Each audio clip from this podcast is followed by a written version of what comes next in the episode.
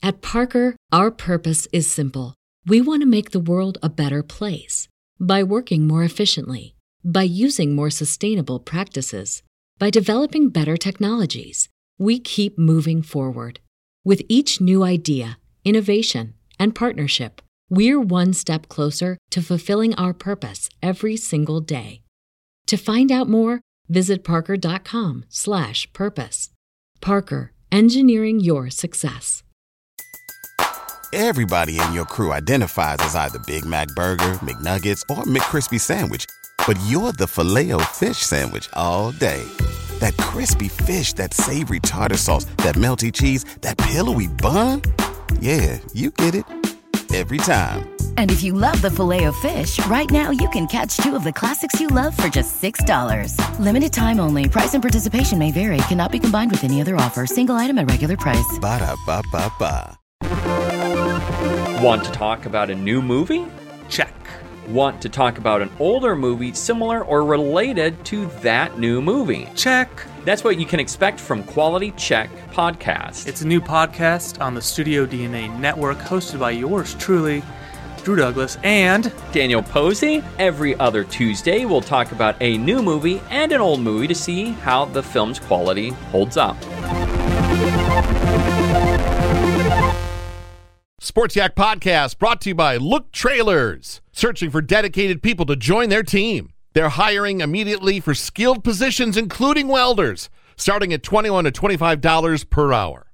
Located only 24 minutes from Goshen, 9 minutes from White Pigeon, Michigan. Visit looktrailers.com. Look Trailers is an equal opportunity employer. Do you like sports? Cause we like sports. Let's talk about sports. It's Sports Yak. Sports Yak. It's Sports Yak. Welcome to episode 310 of the Sports Yak Podcast. Oh, that's the old Hoss Radbourn episode. Hoss Radbourn. Old Hoss Radbourn. Man, oh man, are you going to love this story, Corey? So, Old Hoss Radbourn is a pitcher for a team called the Providence Grays, which was a major league team at the time. 1883, he wins 48 games. Okay. But let's take you into 1884. Radbourn is a pitcher on the Providence Grays, and so is Charlie Sweeney. And they're alternating starts. And Radbourn and Charlie Sweeney hated each other's guts. Oh, boy. So Radbourn somehow gets suspended from the team. Um, they fought in the clubhouse, and then he was Radbourn's accused of throwing a game by throwing slow, slow pitches, and he gets suspended for a week. Well, in the meantime, Charlie Sweeney's an alcoholic. So he starts drinking before the game on July 22nd that he's pitching in and continues drinking between innings. Wow. He's got a 6 2 lead in the seventh. The manager goes out to try to take him out of the game. The pitcher verbally attacks the manager and refuses to leave the mound. So he storms off the field, goes and sits in the stands in the company of two prostitutes, and watches his team lose the game. well, that was a little too much for the Providence Grays. So they go back to Old Hoss Radbourn. They call him back early? And Old Hoss makes a deal with the team. He says for a pay raise, he will start every game the rest of the season, which is what he does. He pitches, he starts and completes 40 of the next 43 games, including 20 complete games in a row at one point. It got to the point where he was unable to lift his arm to comb his hair in the morning. But that season, Old Hoss Radbourn was 59 and 12, 73 complete games, a 1.38 ERA, and he struck out 441 batters. Now, here's the other thing that makes Old Hoss Radbourn famous. So that was 1884. In 1886, he's pitching for the Boston Bean Eaters. In the team picture, he flips off the camera. All of a sudden, I like this guy a lot. He's a rebel. So he gets done with his playing days. He opens a billiards parlor and a saloon in Bloomington, Illinois. Very successful. A lot of people come to see Radbourn, but he lost an eye in a gun accident, and he was very vain about his appearance. So he would just sit in the back, lots of times with the door closed, wouldn't allow people to come in and see mm. him, and then died at a young age of 42. But old Hoss Radbourn, episode number 310. We have a lot to live up to. He was a young Ross when that story started. He was a young Hoss, became an old Hoss. I love that. There's leadership moments in there, though. Going back to the clubhouse, going for this much pay raise, I'll start every game. And- Get that guy out of here. Yeah. Let's win some ball. Wow. And he did. And he did. And he took him to the World Series. Old Hoss. Radbourn. Wonder if he's got a, a ball card. It probably has the picture on it from 1886. You know what? We're going to need to Google that. I know this is an audio show. Old Hoss. Radbourn. Radbourn. There, Radbourn uh, card. I'm just going to call it a card. Obscene baseball card sells for a shocking nine thousand dollars. Yeah, Is that uh, that's, That's- probably the one, huh? that's probably the one. Yeah, he did that again in 1887. oh, there it is. Yeah, little something for you. yeah, He could have easily said, "I was adjusting my belt loop. yes. I was holding up my pants." No, he was not. No. He was giving you the salute. So, kids, you you youngsters out there listening, we don't necessarily condone the actions of old Hoss Radbourn. Certainly not the actions of Charlie Sweeney. No. But nevertheless, you needed to know. And yes, he won 310 games in his big league career. Family Broadcasting Corporation, in association with the Studio DNA Podcast Network, presents Sports Yak. One host knows sports, And who's right there? the other doesn't know sports, but somehow they meet in the middle. It's on the way! It is! Good! It's good! It's good! Here's your host, Corey Mann Get your big butt out of here! and Indiana Sports Broadcast Hall of Famer This one will be relived Chuck Freeby. forever! Great to have you back, birthday boy. Good to be back. Uh, you and I both had baseball adventures over the weekend. That's So right. Let's regale the citizenry with those tales. Saturday, you and I sat only a section apart. I assume you got your tickets with your companions, with your amigos. Got a last minute phone call at about noon that said, Hey, you want to watch a baseball game? And I'm like, I'd love to go today. Weather was kind of on the money. Yeah. Put a hoodie on and sat out in center field. 60 degree day, left center field seats at Four Winds Field for the exhibition between the Cubs alternates and the White Sox alternates. What did you think of the entire experience? I thought we were seeing a much better played baseball than what we're used to at Four Winds Field. Um, I uh, I was interested more in the conversation with my friends than I was the game. That's fine. But uh, That's I- but baseball is perfect for that. yeah, I enjoyed being out on the field, and the game kind of ended, and I wasn't ready for it to end. It felt like it ended a little short. It went along at a very snappy pace, I thought. Yeah, Uh, I thought that was good. The I thought the South Bend Cubs kind of tamped down some of the things that they normally do between innings. Yes. My guess is because they're not officially sponsored yet. These aren't South Bend Cubs games that necessarily have sponsors tied to some of the marketing activities. Uh, they did trot out McGill for a couple of things, and they did some things on the scoreboard. But otherwise, it was it kind of had a more of a spring training vibe, which is kind of what that game was. yes. It didn't count in the standings for anything. I thought it was great that we're getting to see some of the AAA players because at least three or four of them on the Cubs had played in the big leagues before. Cameron Maybin, who was out in left field, Saw him. who I instructed how to properly wear his sunglasses. Cameron's struggling with a fly ball hit to left in the second inning. He's fighting the sun. Yeah, he was. Yeah. And I and I yelled after he caught the ball, "Try wearing the sunglasses on your face, not the back of your cap." How'd that go? He wore his sunglasses on his face the rest of the game. We saw Nico out there. Nico Hoerner had some time with the big league club. Of course, spent a little time, couple of weeks in South Bend last year. Terrific talent. Uh, Vargas, who has played with the Cubs, he came and and played throughout that game. So I think you're accurate. Better talent than what we're used to seeing in South Bend. These guys just uh, a sniff away from the big leagues. The question was asked in my section, and I didn't want to bother you because it was your day. Where do these players go after this is all done? Do they head to Iowa? Yeah, the Iowa Cubs is the Cubs AAA affiliate.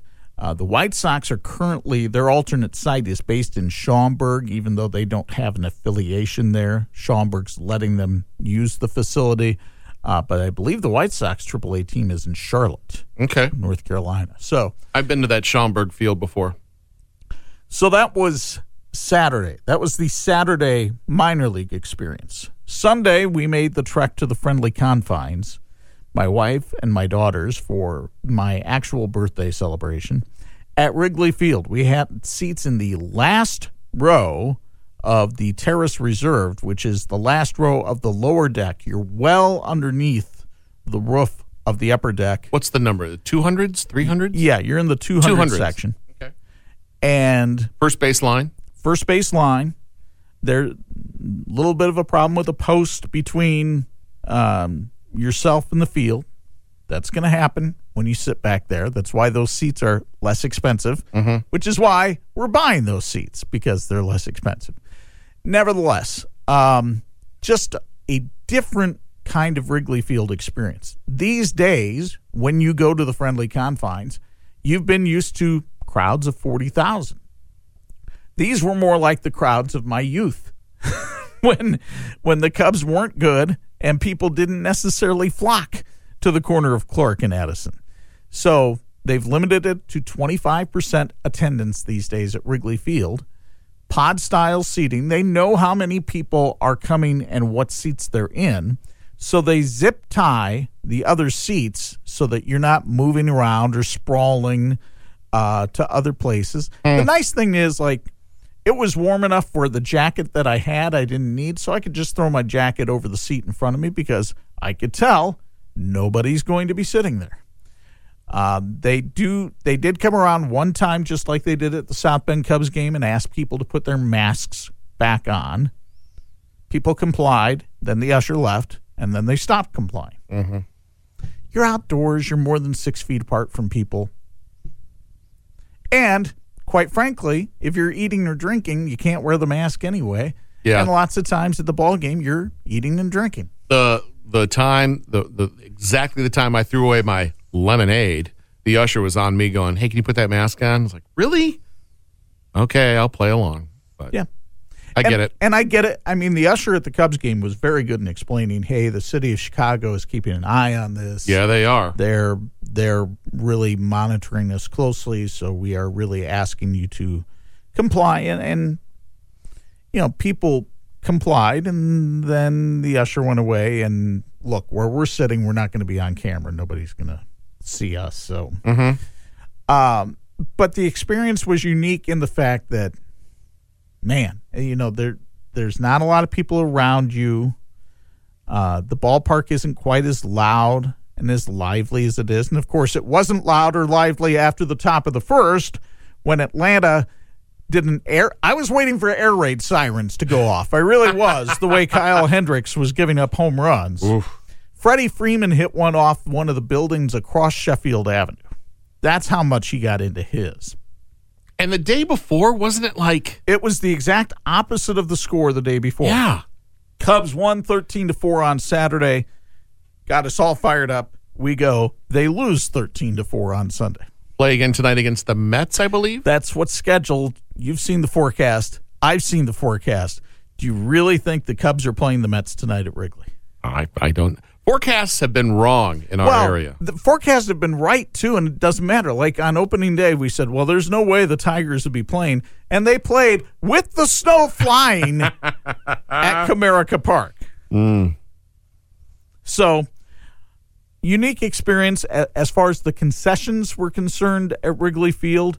They have a number of options for you. If if you decide what you want before the fifth inning, you can actually have the food brought to your seat. I was going to say, is there an app or is there a. There's an app, the MLB.com slash ballpark app. You can get that in the Apple Store for free, and uh, you download that, and then you can order. You can order to pick it up right away at the stand. You can order that way. You can have it brought to your seat, or you can just go to the stand and and get what you want. Did you get a cool tchotchke? First 100 people in the park kind of thing? No, there wasn't any of that. Okay. So uh, the parking situation was a lot easier because there's only 10,000 fans, so there's not Yeah. the struggle for parking that there about- normally is. How about that street with all the bars? Was it was it still bustling? it was still bustling. There were Okay. there were still people in the bars and, and things like that. There are still people around the ballpark just want the experience. They whether it's being able to say that they were there or the people watching Yeah. or whatever the case, there just weren't as many. You've been to Wrigley before, you know how packed those concourses get Yes. with people. Wasn't that way at all. And, you know, from that standpoint, kind of nice. Yeah. You could get in and out of places very well.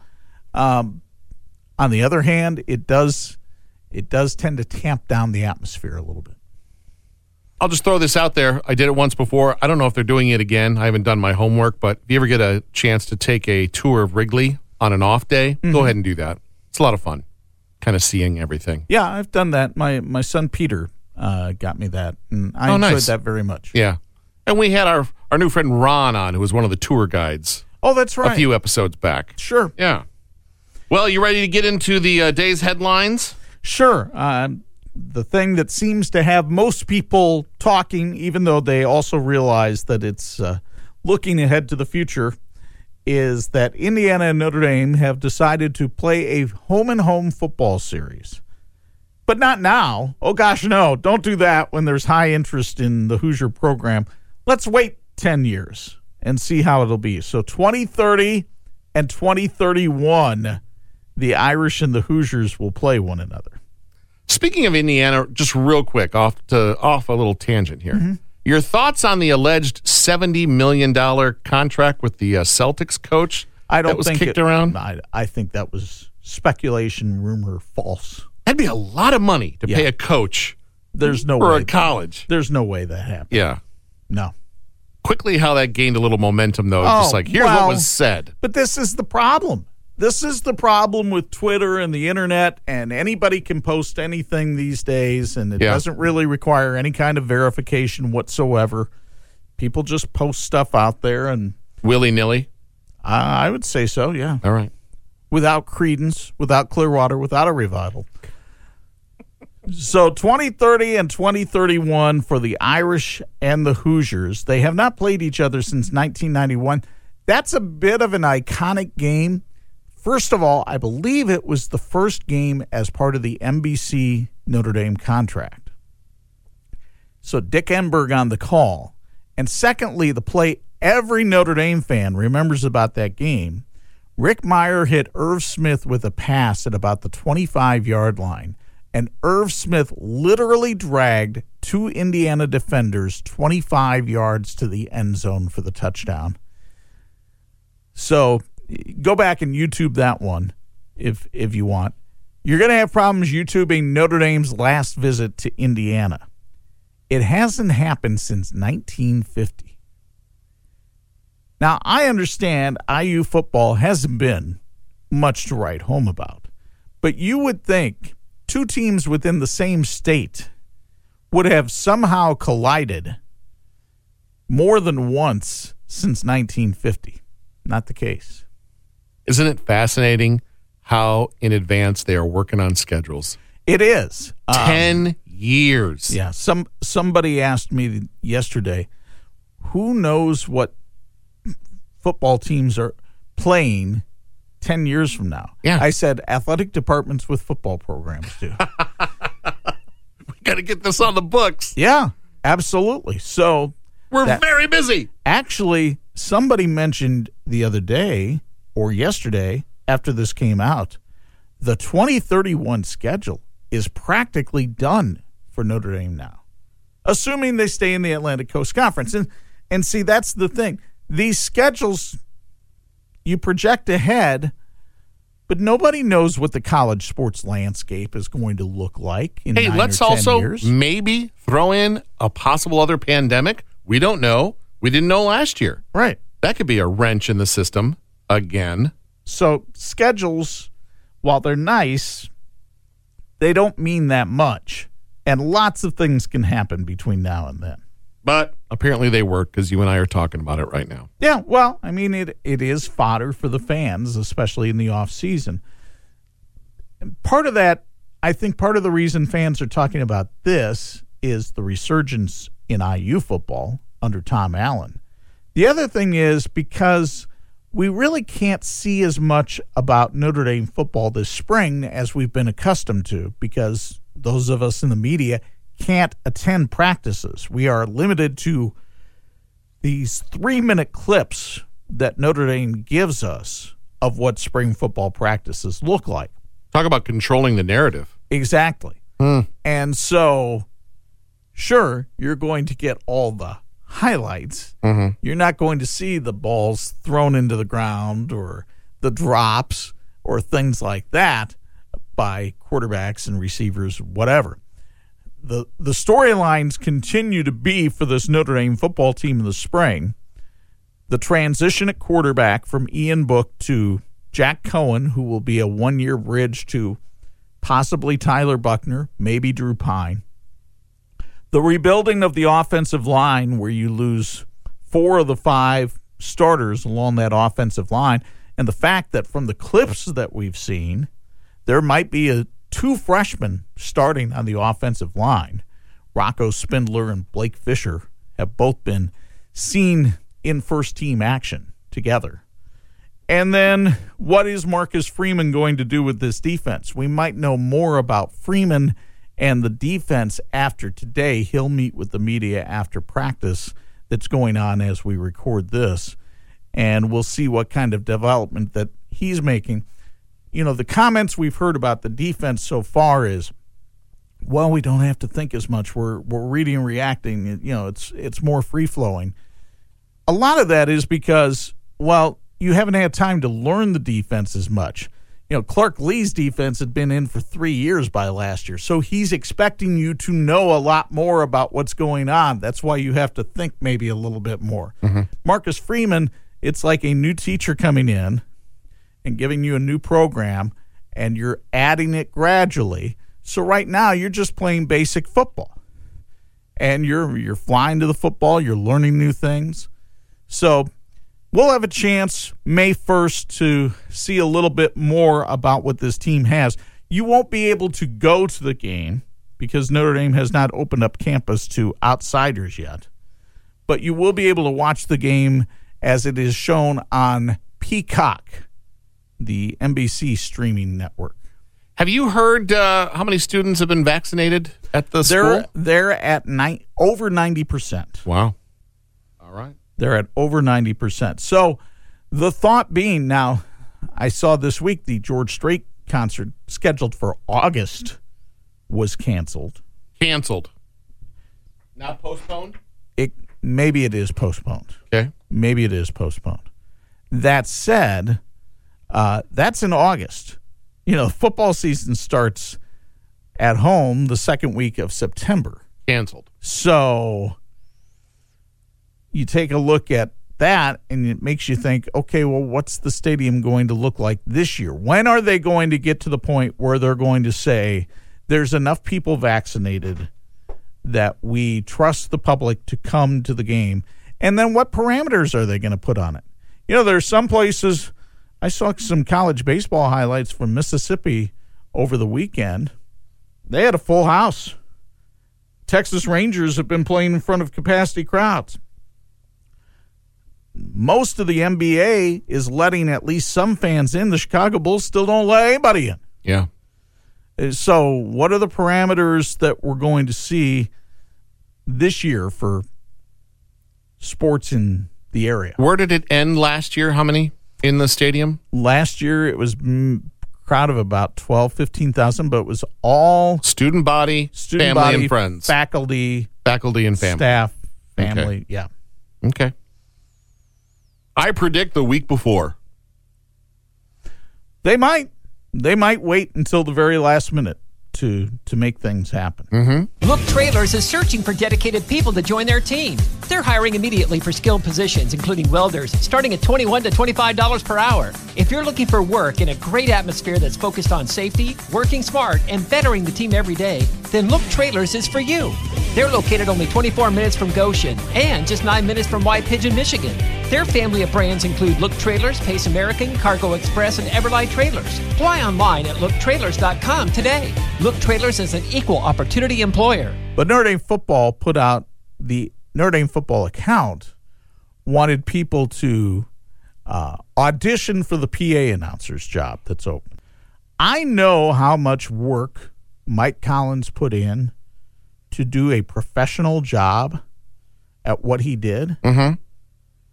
I I find it hackish and amateurish that Notre Dame would put this out, acting as though some schmo off the street can come in and do that job.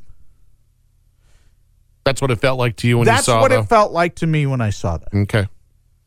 I, and you might say, you know, you know, you're being really uppity and you're being, you know. Mm, I don't think so. I don't think people understand how much work Yeah, you don't. that takes to pull off. you don't want uh, somebody who's got uh, middle school experience to be in there. Maybe some no- obviously knowledge of the game. Here- well, Here's what it takes to be a PA announcer at Notre Dame. Give it to me.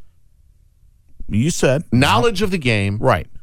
Some some uh, experience on a microphone in front of a, a pretty big crowd. Right. Um, Professionalism. professionalism. Uh, knows how to problem solve real quick. I bet you there's some things you need to kind of know how to do. Yeah. You have a lot of voices talking in your ear. Yeah. You know, a lot of the time that the PA announcer is doing their work is not while the game's going on, it's during those lengthy NBC timeouts where you're introducing the professor from the Mendoza School of Business that they're honoring or the the flyover crew or Yeah. whomever. Let's get the names right. Let's get the timing right. Exactly. Those two things are the biggest thing. So for them to put out on Twitter, hey, and I know, I uh, I get it. They're just having fun. This is probably not how they're recruiting someone. But there's but, there's a lot of people out there that don't see it that way. Yeah. You know what? There's also a technique that I'm always uh, appreciative of is the cadence of the speaking because of the slapback and the echo. Yes. Somebody just yelling stuff into a microphone as opposed to understanding the way your voice works in a ballpark. Well, and and the other thing is, yes, you want to create enthusiasm at the right moments. Yeah. But on the other hand, you can't just be, Notre Dame touchdown! Oh my God! You can't do that. I would, uh, and no offense to Four Winds Field, I thought the audio was horrible on Saturday. was. Something was off, or where we were sitting, but it sounded horrible. Yeah. At least where we were. Now, Yeah. maybe back in the main stands, it was fine. Something's off out in uh, outfield. Yeah, Out by the Tiki Hut. yeah. I don't know. I'll have to go watch that video. See what see what uh, see what it is. I'd sure love to see you in that seat, though. You're not alone in saying that. I, I don't see that happening, but who knows? If they were to call we'd talk. and they say, "Hey, come on over, strap on the microphone. Let's just let's just see how this sounds." Would you? Oh, eh, I'm I'm willing to listen and I'm willing to talk. Okay. Yes. Do you need an agent? Do I need an agent? No. No. All right. Do you need a handler? you being Jonathan, me being your armor bearer. Do you need that kind I, of thing? I, I don't think I need that. All right. Well, we'll keep an eye on that story. Nevertheless, that's the football look at Notre Dame. The basketball look at Notre Dame, and you might say, "Are you talking Notre Dame basketball? They haven't been relevant. They weren't relevant during the season. Why are you talking about that?" Well, they have two recruits from South Bend, and you know about these, J.R. Konieczny from St. Joe, Blake Wesley from Riley, Both of them named to the Indiana Boys All Star squad yesterday. A great honor for both. There are only 14 players on the Indiana All Stars. They this team traditionally plays a two game series against the Kentucky All Stars. One game played in Kentucky, the other game played in Indiana. Do these young men know each other outside of the game? Oh yeah, they're close. Oh, okay. They're they are close. They have played on the same AAU team before. They know each other quite well. Okay. So JR and Blake become the first South Bend players, multiple players from South Bend named to the Indiana All Star team since 1979. In 79, uh, there were three South Bend players on the team. There were two from Adams, I believe it was Sutton, Leroy Sutton, and Lynn Mitchum. And then Eric Williams from South Bend, Washington was also named to the team in 79. But it's been a long time since South Bend has had a duo like this in the same season. So, congratulations to both of them. You might say, well, that's kind of a no brainer. We've heard about them all year.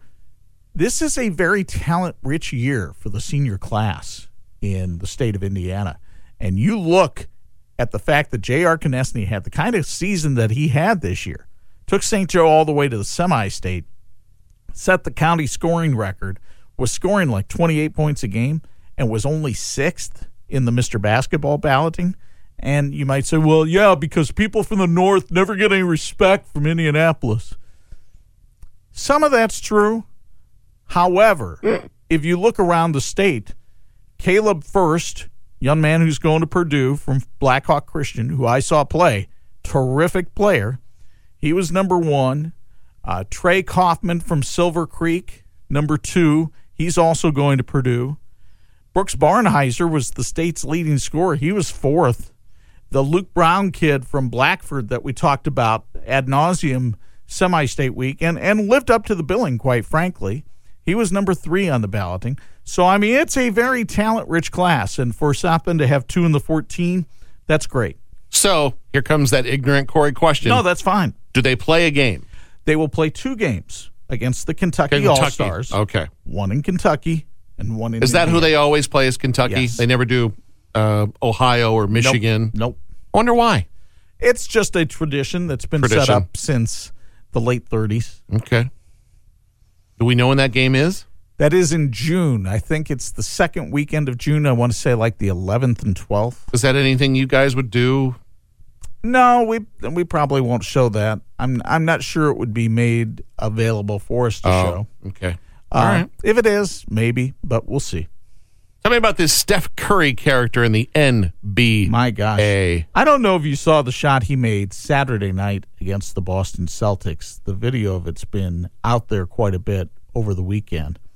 He got he was getting ready to take a three-pointer. His foot happened to be on the line. He gets fouled and has to shift the ball to his left hand. He's right-handed. He shifts the ball to his left hand and flips it in from 25 feet away for the bucket and the bump. He is on an unconscious shooting tear right now. He scored 49 last night against the 76ers.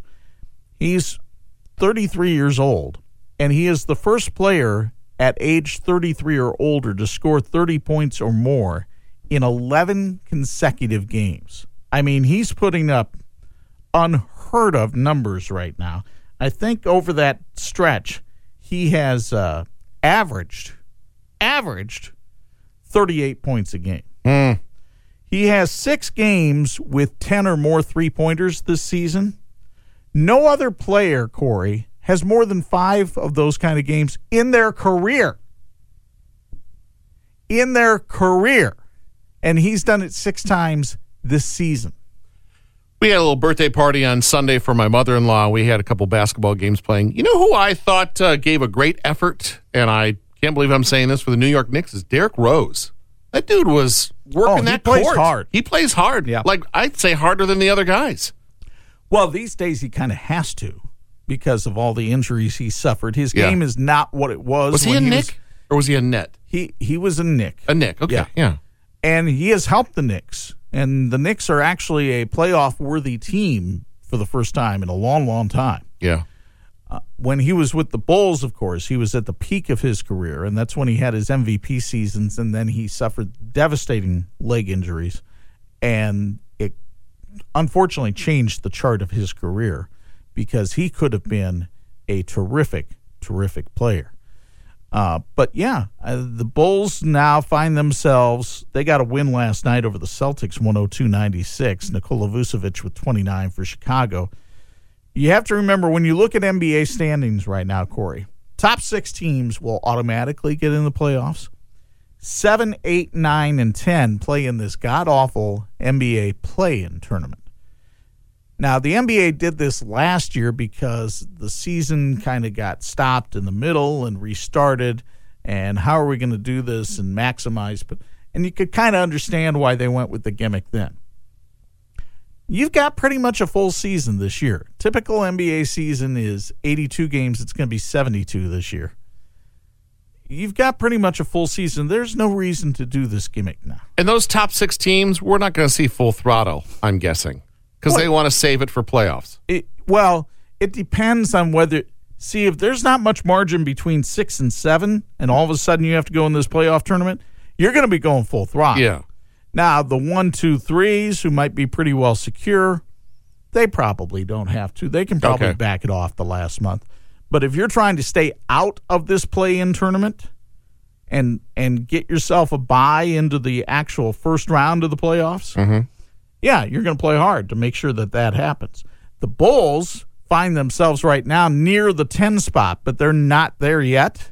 So they need to play hard just to get into the play in tournament and then hope to have a chance to get eliminated by somebody really good in the East. Let's get into hockey. Boy, the Blackhawks are really struggling right now. The team that they really have to beat to get into the playoffs is Nashville, and they lost head to head with them last night 5 2. So that doesn't help the Hawks' playoff chances at all because obviously the Predators pick up a couple of points, whereas the Blackhawks fail to. However, in talking about this, I think you should relay your story about Nashville play by play voice Pete Weber, who may be a future Yak guest because he at one time was the voice of Notre Dame hockey. Yeah. But you had somehow you had an encounter with Pete Weber last night, and I really want to know what happened here. I got invited to a Zoom movie call. Uh, a group of people out of Nashville, Tennessee. They pick a movie each week. They all watch it. It's kind of like a church small group, but they, you know, they kind of open up the conversation a bit. And they were going to talk about Derek DelGaudio's Hulu show in and of itself, which I am a fan of. I've watched it uh, three times. Then I, I bought his book that he put out, listened to that all the way through in one drive. And so uh, a friend of mine who's in this group invited me to be in there with another guy who's an artist manager in town. And so I got into the Zoom a little bit early and I see some people. And so I'm introducing myself on my phone and I see a Claudia Weber. And I said, Claudia, how are you? How do you know my friends? And we know this and this and this. And and she goes, Never mind my husband though. And and I hadn't seen him yet. I hadn't swiped to look. He's at work. And I swipe over and I see a guy in a suit, you know, much like what you wear at a broadcast. Right. I see some sort of microphone. I see some sort of headset. and I see kind of what looks like a media booth. And I said, Oh, what does your husband do? And she goes, Funny you should ask that you're calling from South Bend. My husband uh, attended the University of Notre Dame. He's the play by play guy for the Nashville Predators. And he loves this Zoom call. And I see him nodding along. and he didn't want to miss this conversation. So he had an earbud in one ear and his announcer headset stuff in the other ear while he was getting ready to call the game, listening to our conversation. And there was one moment where all of a sudden he just stood up. And I go, Oh, what's going on here? And I saw the hand go over the heart. And I was like, Wow, the national anthem's being played. And he kind of gave us a wink and a nod. And then right when the game started, he waved to us and off he went. Wow. But I was told I had to duck out early. I was told in the in between he pops in. Oh, I believe it. Popped in because he wanted to be a part of the conversation. Pete is a talented guy. He did Notre Dame hockey for years on the popcorn popper known as WNDU AM and was able to parlay that into a career where he has done did the Buffalo Sabres for a long time. Yeah. He was a huge figure up in Buffalo in the 70s. He would do uh, Buffalo minor league baseball, the Sabres. I think he also did the Buffalo Bills for a time. I could have sworn she dropped a the Super Bowl years. Yeah. he was doing that. Uh, he was with the Kings Did for a some while. work for, with the LA Kings and my man Bob Miller. And then uh, he has been the voice of the Predators, I believe, since the franchise came to Nashville. wow. So So I flat out asked his wife. I was like, "Man, we'd love to have him on." She said, "We'll make it work." I'm I'm sure Pete would, because I know Pete too, uh, with that kind of Notre Dame hockey connection. Yeah. Um, in fact, just talked to him on the phone a couple of weeks ago, and so yeah, if the uh, when the Stanley Cup playoffs come around, we'll have to get Let's get him on. on the phone. All right. How about that baseball team at Notre Dame? You got to be excited about that. Sixth, sixth in the nation. Hard to believe uh, the job that Link Jarrett has done. They won two out of three again over the weekend against North Carolina State. Niko Kavadas, the young man out of Penn, is having a phenomenal year. 13 homers in 25 games. He leads the nation in home runs per game. Notre Dame has played fewer games than a lot of teams, so he's only fifth in the nation in home runs. But if he had played a, as many games as some of these guys have, he'd probably be leading the country in that category. He, you never know exactly what teams are looking for in the draft, but in my mind, he's easily a second round pick and maybe a first round draft pick in the major league draft come June. He can just flat out hit it. As you may recall, when we had Link Jarrett on the show, I compared his hitting style to Kyle Schwarber. They're both left handed. They both wear number 12. They're both stockily built, and they both hit the ball a long, long way. Mm-hmm. So Niko's having a great season. The team is having a great season. They have not been ranked this high since 2006, back when Paul Mainieri was the head coach. Uh, this is a great team to watch. If you have ACC Network or ACC Network Extra within your streaming capabilities, I I would advise watching them. They have a big series at Boston College this weekend. But uh, yeah, for them to be number six in the country, considering where they were just a couple of years ago, is almost unthinkable. No, feels like it was about time for some new leadership, and they've bought in. Oh, Link Jarrett has done a superb job with this team, and can't say enough good things. He's yet to lose an ACC series. I mean, hmm. they've they've won seven straight series this year. That hasn't happened since they played back in the Big East. Look Trailers is searching for dedicated people to join their team. They're hiring immediately for skilled positions, including welders, starting at 21 to $25 per hour. If you're looking for work in a great atmosphere that's focused on safety, working smart, and bettering the team every day, then Look Trailers is for you. They're located only 24 minutes from Goshen and just 9 minutes from White Pigeon, Michigan. Their family of brands include Look Trailers, Pace American, Cargo Express, and Everlight Trailers. Fly online at looktrailers.com today. Look Trailers is an equal opportunity employer. Lou Somogyi of blue and gold illustrated.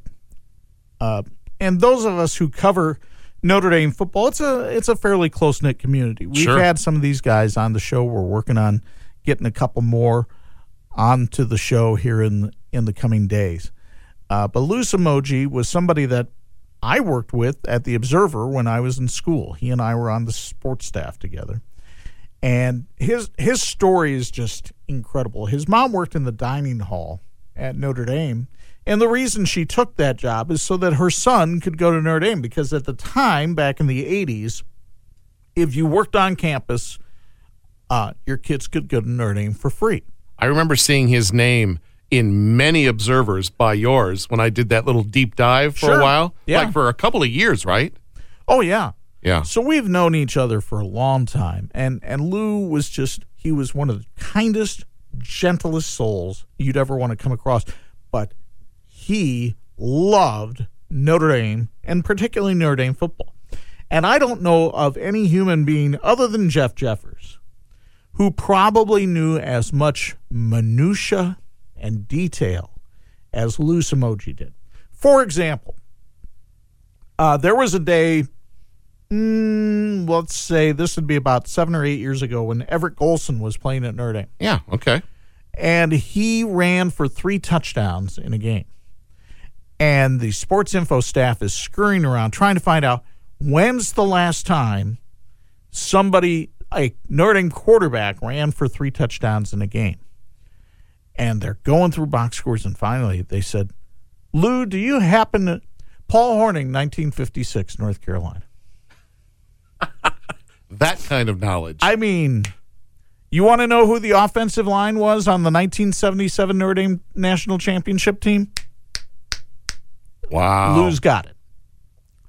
But it, you know, you sometimes you find people like that, and they have they have that ability, but no other. Lou could write articles that would explain to the Notre Dame fandom, which we know is a very rabid fandom, why things were the way they were and put them into a tone which kind of calmed them down a little bit. It informed them, but it's also like, we've seen this before. It's going to be okay. Mm. That type, his his, inform, his information was so well conveyed and so well communicated. And I think part of that is because he wrote like he was. He wrote in such a kind and gentle and merciful tone that when you read that, it's like, okay, I I, I don't have to be as quite as fired up about this. Backing me off the ledge. Right. Um, and he was great. The other thing about Lou behind the scenes is he would he would give you a little handwritten note. Um, he had a he had a reader write in one one time that for some reason they started talking about uh, you know their dog and how they missed their dog. You know, um, they didn't see the last issue because they were bu- busy burying their dog. And he wrote them a handwritten note, included the dog's prayer in there. I mean, that's just, he didn't have to do that. Yeah. This was just another subscriber. They weren't going anywhere. They were still going, but he took the time to make that personal connection with people. And that was something he did a lot. When colleagues were in trouble, uh, when colleagues needed help, there was Lou. Never heard him complain once. I mean, you know, the print industry today is not an easy industry to be in. Never heard him complain about that, mainly because he was doing what he loved. He was covering Notre Dame, and he loved doing it, and he had a passion for the place that is, well, uh, you know, I mentioned the other day, I hope Jeffers was on the welcoming committee for him because the, the minutia that would go on in that discussion is beyond belief So much to catch up on. but uh, well respected by his peers, well respected by those he covered, and uh, died of a heart attack Saturday after playing a tennis match, which he loved playing tennis too, uh, at the age of 58. So we're going to miss our friend. Well, we uh, took a couple of days off so Chuck could celebrate, uh, but we're back at it and we'll get on a proper schedule here. Hit the subscribe button so you never miss an episode. Now, you're on Twitter, right? At 46 Sports. I'm told that uh, t shirts might be made of that phrase right there. It's become the catchphrase of the post pandemic. Really? You're on Twitter, right? Yeah, at 46 Sports. Well, when people aren't watching Matt Foley videos after listening to the show. Well, that'll that'll happen, and that'll bless you. Until next time, Yak fans. Ooga looga, old Hoss Radbourn. We've had some fun, yeah, the show is done. Now we gotta run. It's Sport Check, Sport Check. Sport Check is not filmed in front of a live studio audience. We done. Sports Yak Podcast brought to you by Look Trailers, searching for dedicated people to join their team. They're hiring immediately for skilled positions, including welders, starting at 21 to $25 per hour. Located only 24 minutes from Goshen, nine minutes from White Pigeon, Michigan. Visit looktrailers.com. Look Trailers is an equal opportunity employer. At Parker, our purpose is simple. We want to make the world a better place by working more efficiently, by using more sustainable practices, by developing better technologies. We keep moving forward. With each new idea, innovation, and partnership, we're one step closer to fulfilling our purpose every single day. To find out more, visit parker.com/purpose. Parker, engineering your success. Everybody in your crew identifies as either Big Mac Burger, McNuggets, or McCrispy Sandwich. But you're the filet fish Sandwich all day. That crispy fish, that savory tartar sauce, that melty cheese, that pillowy bun. Yeah, you get it. Every time. And if you love the filet of fish, right now you can catch two of the classics you love for just $6. Limited time only. Price and participation may vary. Cannot be combined with any other offer. Single item at regular price. Ba da ba ba ba.